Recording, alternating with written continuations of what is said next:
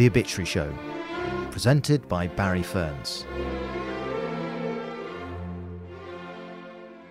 He was a character. He said to me, I like to work with intelligent men, but real men.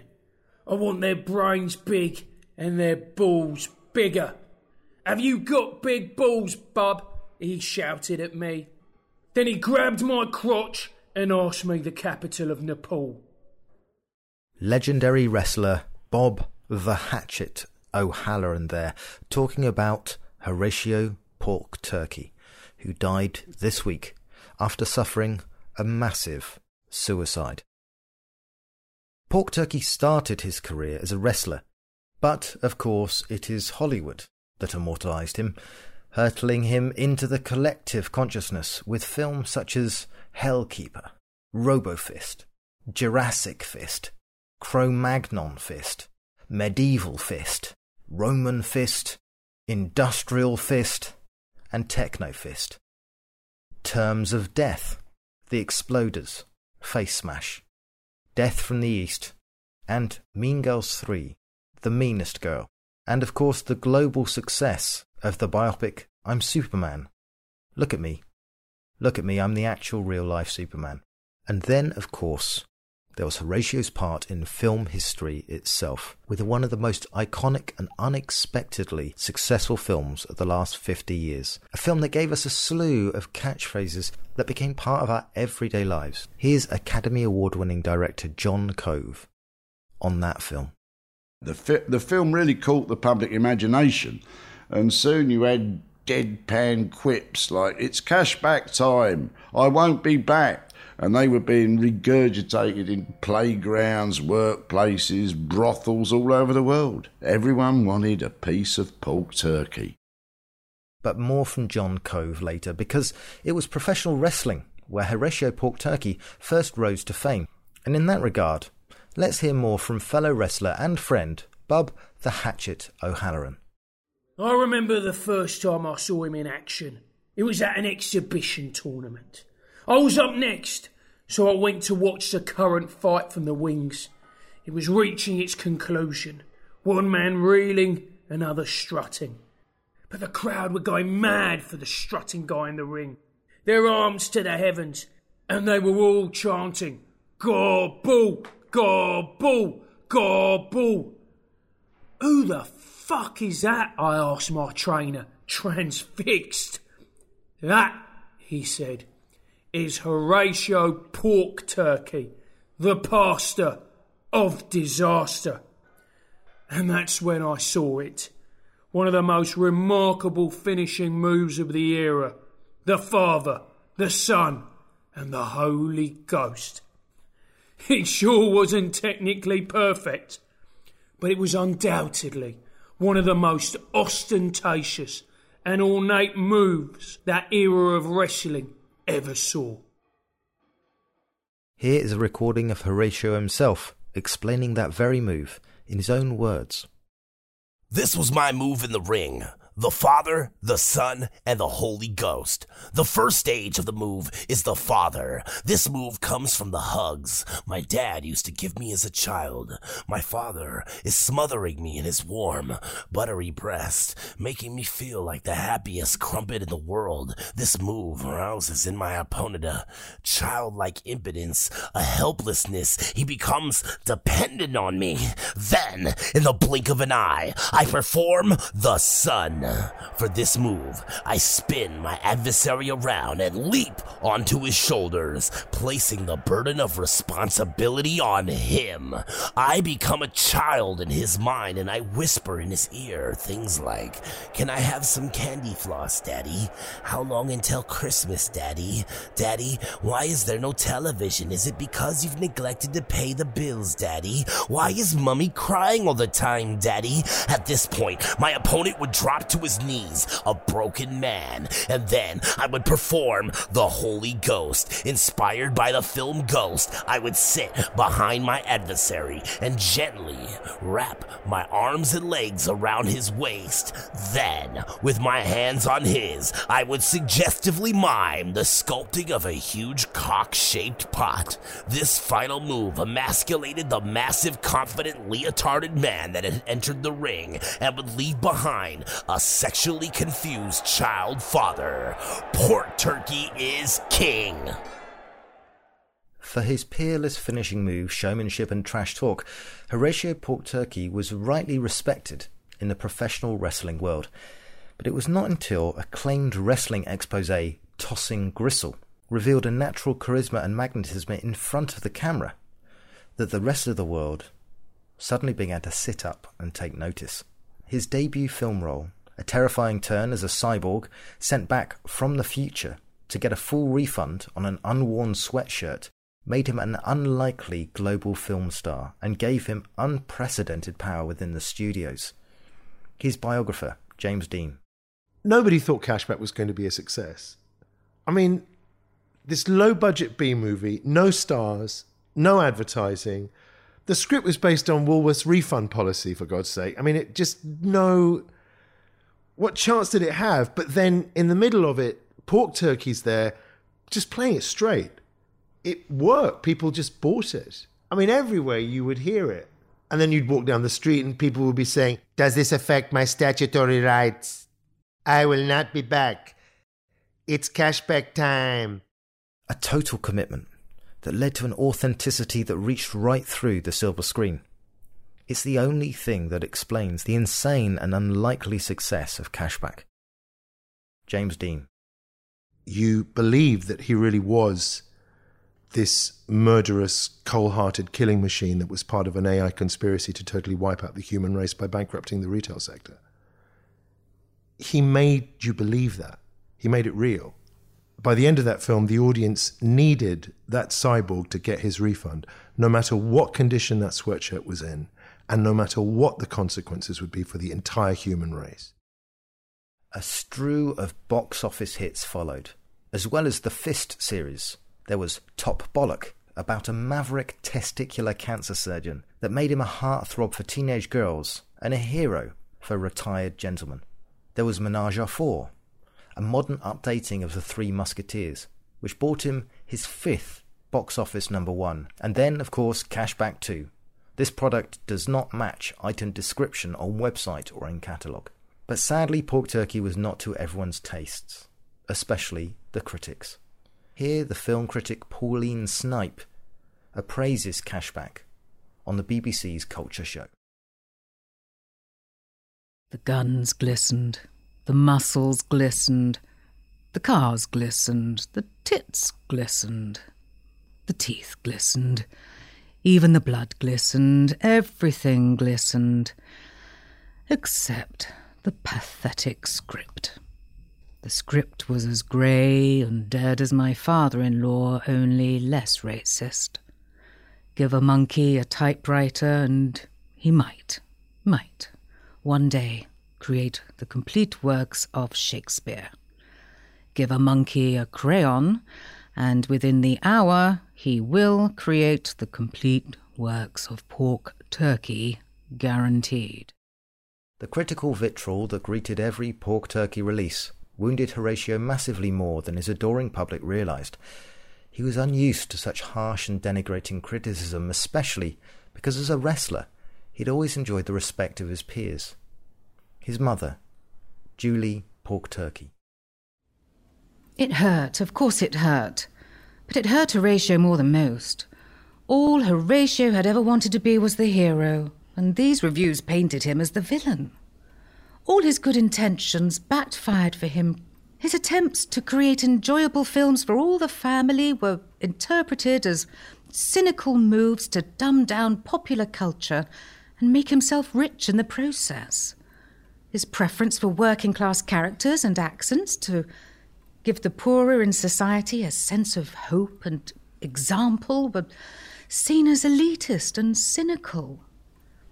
Even his setting up of a charitable foundation that benefited from seventy percent of his income and eventually helped eradicate polio in the developing world was seen as a publicity stunt for his film, Robofist two, The Fist of All the Robots. He had money, success, friends, family, millions of adoring fans. His films spread happiness all around the world, but the critics hated him. And that was all that mattered to my darling Horatio. It destroyed him.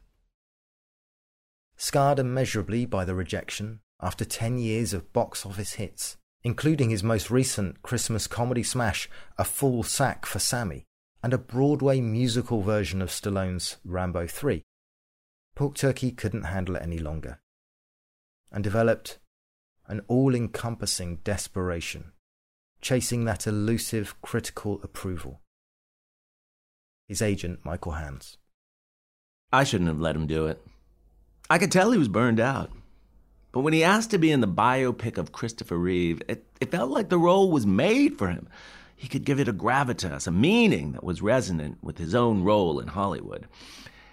However, for Horatio, he felt it was his chance to go for critical acclaim, perhaps an Oscar, by giving everything to the role.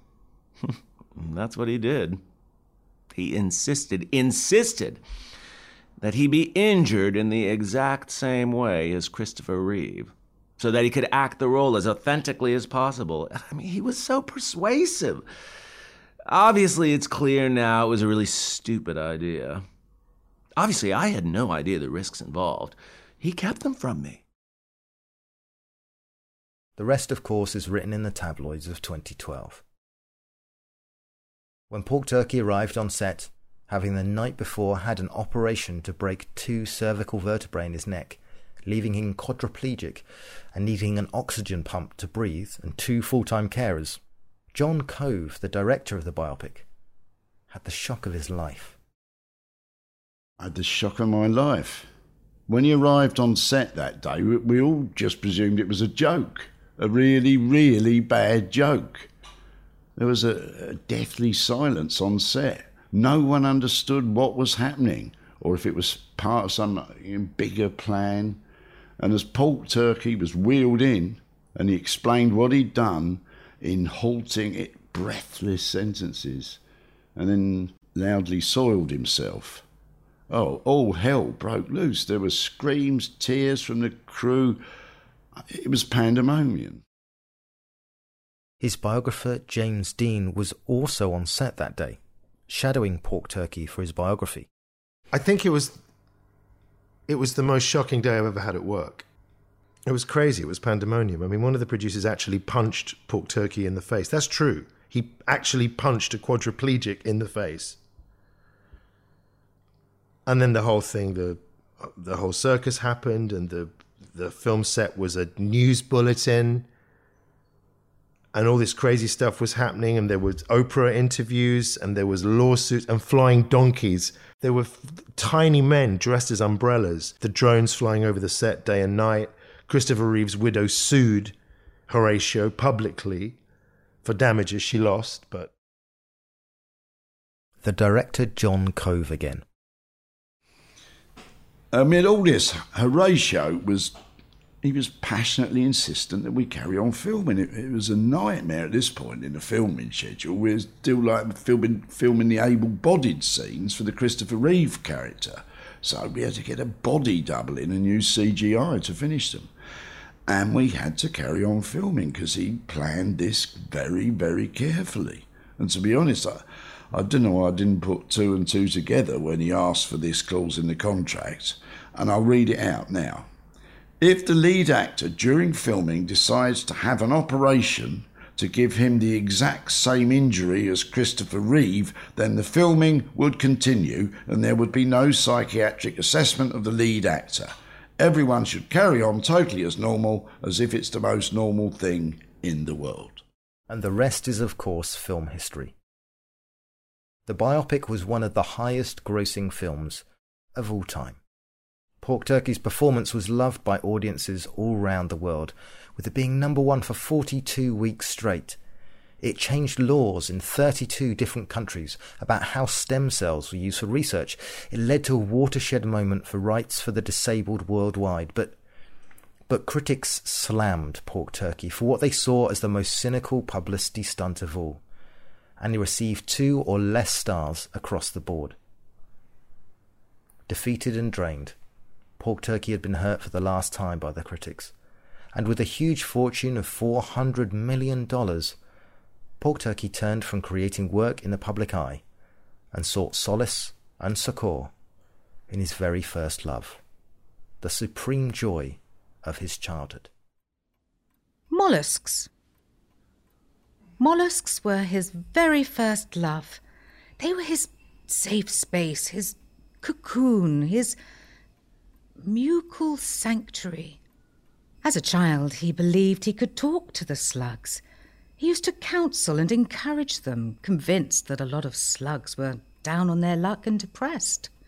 He had a passionate belief that slugs came from the same family as snails, and that bad life choices had just left them homeless. With this in mind, he would grab his plastic bucket, trot down the beach, gather up seashells, and then bring them back and start housing the chubby little grotesques. It drove his father mad. Eventually, he sat Horatio on his lap, told him straight. "Horatio," he said, "slugs are susceptible to salt. And the ocean is a salty tract if ever there was one. And seashells are magically imbued with the sound of the ocean. So all of your tenants live with the sound of impending death crushing against their skulls." And thus began what turned out to be the final chapter of Pork Turkey's life. Mollusk World was a three hundred million dollars theme park set in rural Florida. Designed as a family day out, its centerpiece a huge shell-like dome that Horatio Pork Turkey had in mind would be a safe home for disadvantaged gastropod mollusks. Many will of course remember, potentially with a shiver, the advertising for it that played on every media channel for months and months. "What are you doing sitting there listening to this advert? You should come down to Horatio Pork Turkey's Mollusk World. Mollusk World is a fun day out for the whole family, filled with thirty-two exciting roller coasters and over fifty thousand slugs, fifty thousand slugs, and even more slug-related attractions. Take a trip down the Mucus River in real-life gastropods. Travel the park in biologically accurate mucal bubbles. Fly on the polymer network monorail, passing through the magical tree snail jungle. Or explore the world of barnacles and sea slugs in the slimy submarine. You can even adopt your very own slug and give it a home. So come down and have yourself a slug-filled adventure. You will arrive as a human, but you will leave as a mollusk. That's a fact.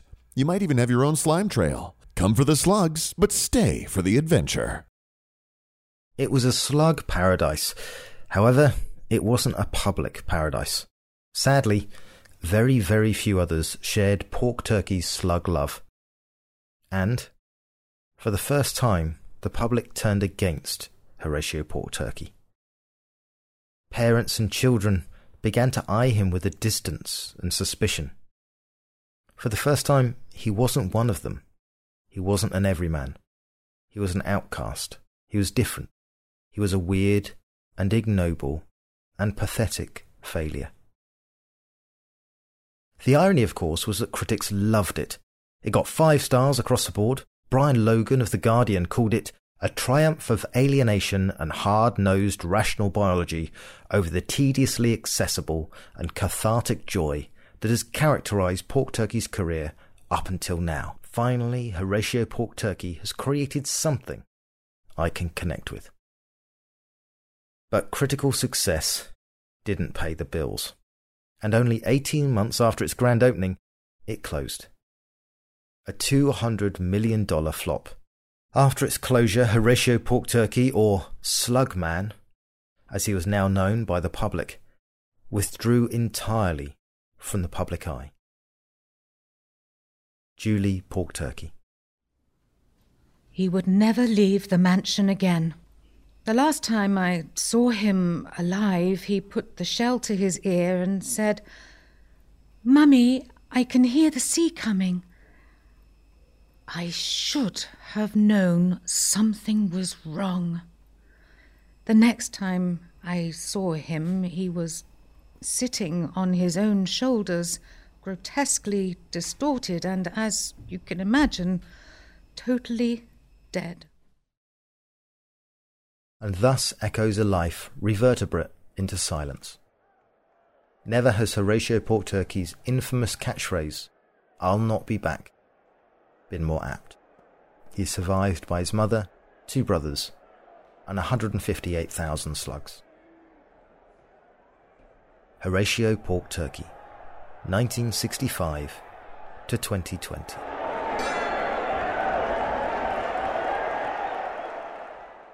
This episode was written by Barry Ferns and Richard Todd.